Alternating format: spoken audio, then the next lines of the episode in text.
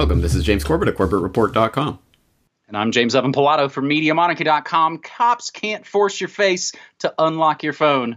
We've got that story plus the World Bank and the choice of a new generation. But first, May's government survives no confidence vote. This is a developing story as we come to you here on your New World next week, episode 363. UK Prime Minister Theresa May has seen off a bid to remove her government from power, winning a no confidence vote 325 to 306, pretty slim. Labor leader Jeremy Corbyn argued that Mrs. May's zombie administration had lost the right to govern, and then, of course, they head off to give the live speech after this uh, close call. May calls on MPs from all parties to put self-interest aside. In her closing remarks, she said, quote, "In a historic vote in 2016, the country decided to leave the EU. In 2017, 80% of people voted for parties that stood on manifestos promising to respect that result. Now, over two and a half years later, it's time for us to come together, put the national interest first, and deliver on the referendum, end quote she concluded before immediately turning around and walking back into number 10. James, this is, as we again need to note, a developing story. What do you see on your side? Yes, it is a developing story, so it'll probably have moved on by the time we actually publish this video, but at least for the time being, we're still stuck in the Brexit limbo hell um, that essentially has existed since the time of the vote. And does anyone even remember what was actually voted anymore? Does anyone actually remember what the actual vote question was? It wasn't that complicated. It didn't seem at the time, I'm sure, to a lot of the people voting that it would be this two years of nonstop political wranglings threatening to bring down the government and everything. Should the United Kingdom remain a member of the European Union or leave the European Union? A question to which there were only two choices remain a member of the European Union or leave the European Union. That was the choice, and 52 to 48, the British public made their vo- voice heard. Let's leave the European Union. Oh, no, no, no, no. You think it's that simple? No. Let this be yet another reminder to anyone in the European Union bureaucratic hell, and let this be a good warning to anyone not in lucky enough to not be in that situation. This is not how these bureaucratic globalist monstrosities work. You do not get a say in this. They you might get the illusion of having a say in any of what's going on, but you don't at the end of the day because even if by the un incredibly unlikely event that the public actually does get to say no or let's leave or you know thumbs down to you guys they will do anything, any pull any trick in the book to make sure that you keep voting until you vote the right way.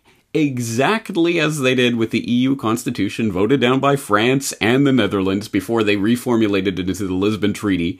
Lisbon Treaty voted down by Ireland until they made Ireland vote again until they voted the right way.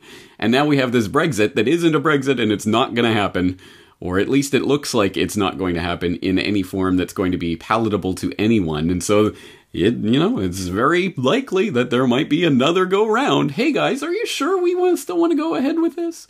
Who knows? We'll see what happens between now and March 29th, but a lot of things could happen. I will point uh, people to a good conversation from a few months ago that I think is still relevant. Um, between Patrick Henningsen and Mike Robinson on 21st Century Wire back in November, they were discussing how Brexit was in the form that they're talking about and the political debate going on not likely to go ahead because of the Irish border issue and how this is part potentially of a planned basically takedown of the Brexit uh, idea. Uh, this is a controlled demolition of Brexit, as it were. Hey guys, yeah, you can vote all you want, but if it isn't the right answer, according to the EU bureaucrats, you're not going to get what you want anyway. Um, so, we'll have to see what form this takes. If there is a plan B, if there's another referendum.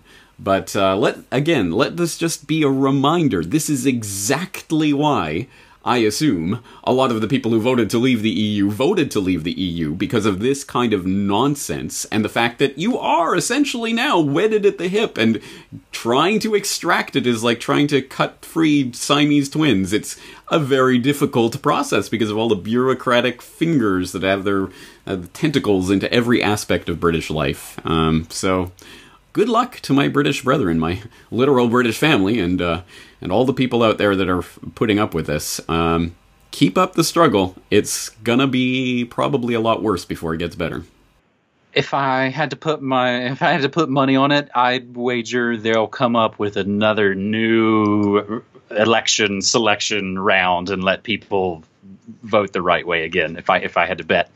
Um, this has been going on for three years. We were talking before we started to roll. I'd forgotten.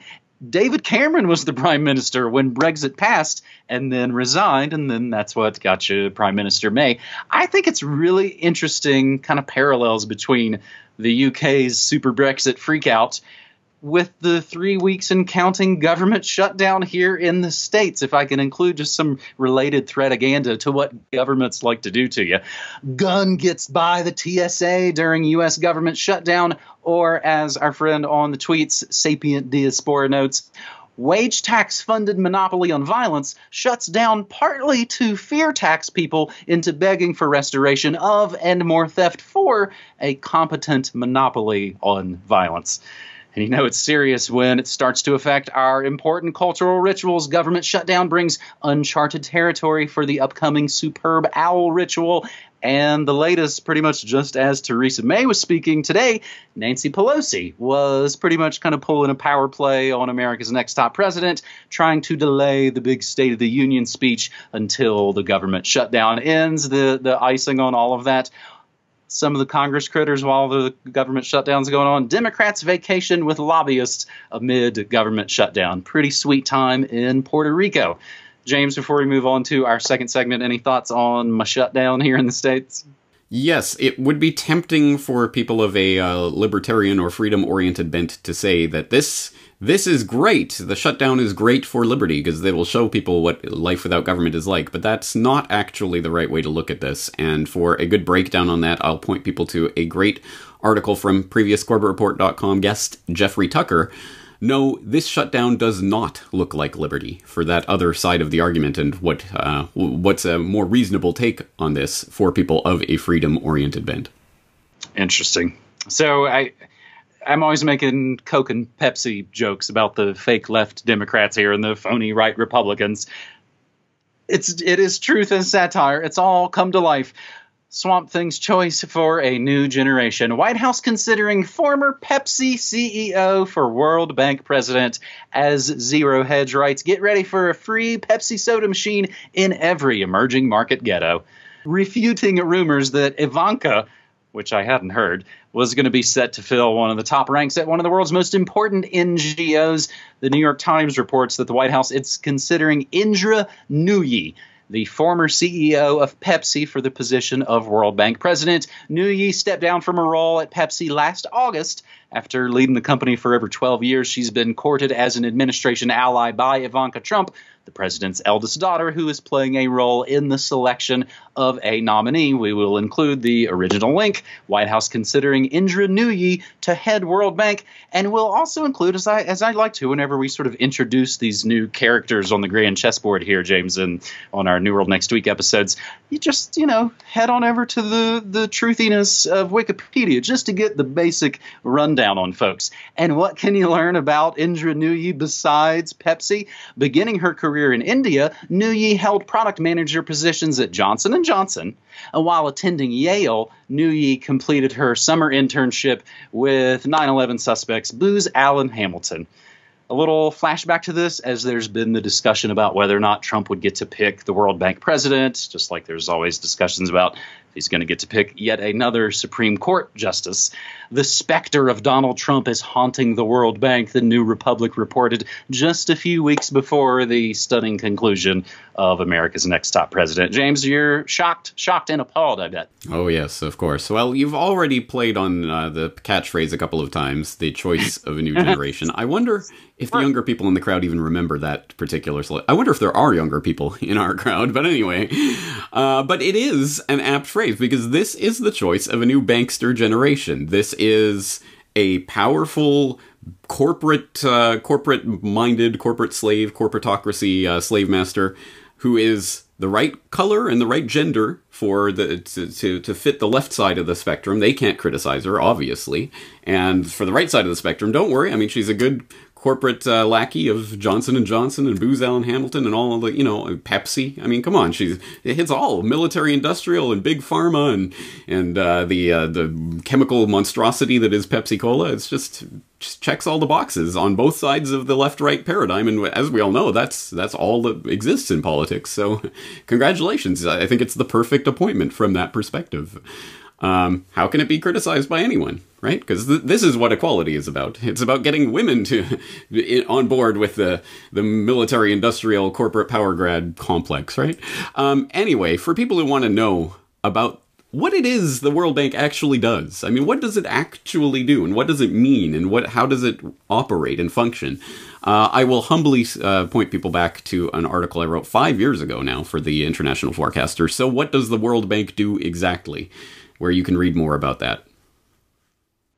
James, did you catch in the last couple of weeks, and, and again, like lots of, you know, we laugh to not cry about it, how excited all the establishment media, Rachel Maddow, all the MSNBC, all that stuff, women now run all the military industrial complex companies. Super duper excited. Women run the CIA, they get to run the torture, they get to run, but it's just a, a real fantastic time to be alive, James. You know what we need? We need a little bit of good news. We will close out episode 363 with a little bit of good news. Cops can't force people to unlock their phones with biometrics. A federal judge in California has ruled that law enforcement can't compel a suspect to unlock their phone with a fingerprint or face recognition. Combine that with a previous court ruling that held that the cops can't force a suspect to tell them their password, we are getting some clarity.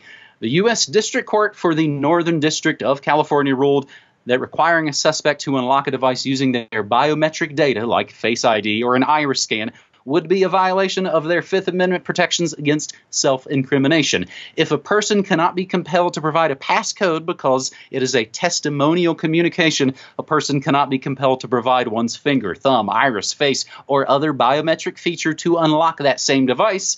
Judge Kandis Westmore wrote in her opinion What was unexpected was Westmore's pronouncement that technology is outpacing the law. And in the court's view, biometric data could be considered testimonial communication protected by the Fifth Amendment. Testimony is not restricted to verbal or written communications, the judge wrote, and we will include not only that ruling, U.S. District Court for Northern California ruling on biometric unlocking of smartphones will include that previous ruling about the passwords as well. So, isn't this kind of interesting, James? I think we kind of talk about how, in some ways, satire is outpacing, you know, or reality is outpacing satire, rather, is sort of dead. Technology outpacing the law. So I throw this back to you, James. I just the courts may say one thing, but it's kind of a whole different ball game when you get pulled over and you're by yourself and some dude with a weapon says, "Do it." Exactly right. And this goes back to all the sorts of arguments that happen about different things. What are you compelled to do? What do you not have to do? What what is the Supreme Court precedent here? You can see some of those confrontations when people record them and put them up on YouTube, uh, telling informing officers, "No, by Supreme Court, I'm not I'm not obligated to give you my uh, identification." Blah blah blah. And, but it doesn't matter when they have a gun and they're or a taser or whatever it is, whatever torture item they have, uh, and are compelling you to do something. That's where the rubber meets the road. But yes, it is important. The, the, the sort of legal structural framework for the future is being laid right now through decisions like this that may not get a lot of the, the headlines. It's not as grabby as a lot of the other things going through the news wires, but is extremely important uh, going ahead, assuming that things continue along with the status quo legal structure as it exists. And another part of the ruling that I don't see getting any attention, but I think is also important, is that um, in the conclusion, uh, the judge writes further. Furthermore, the government may only seize those digital devices that law enforcement reasonably believes are owned and or possessed by the two suspects named in the affidavit. I.e., the government can't go into a premise that they have a search warrant for and take any device and make, you know, do anything they want with it. No. The devices have to at least be owned by the people that they are have this specific search warrant for. It's another uh, reasonable limitation on on uh, what the police powers are in this case, and I hope that that also sets a precedent. And uh, hopefully, again, yeah, yeah, the proof is in the pudding, and uh, I suppose the uh, the the real teeth of these kinds of rules are in the enforcement. Does it get enforced the way it's supposed to, or how does it actually happen on the ground? And that's something that'll have to play out. But hey, let's take the good news where and when and how we can get it. Absolutely. Uh, and, and, James, I'm glad you went into some of the more, because like in a lot of these situations, we're giving a boiled down version. There is a lot of fine print, there's a lot that goes on in a lot of these stories and we include everything linked that we source and cite all right down in the show notes. James, I, will include one last related that I think kind of goes along with this because I've heard speak of it in the social media world. On the one hand, we're talking about not being forced to give up your information, but then on the other hand, you have people just willingly spilling out all their personal information. There's a new thing making the rounds on all the social media platforms the 10 year challenge, where you post a picture of yourself now and a picture of yourself from 10 years ago. And folks who work tech for a living have gone, huh, what a fantastic way to get two decades worth of biometric information about people. So is it just another harmless meme? Probably not. In closing, I told folks about bitbacker.io last week.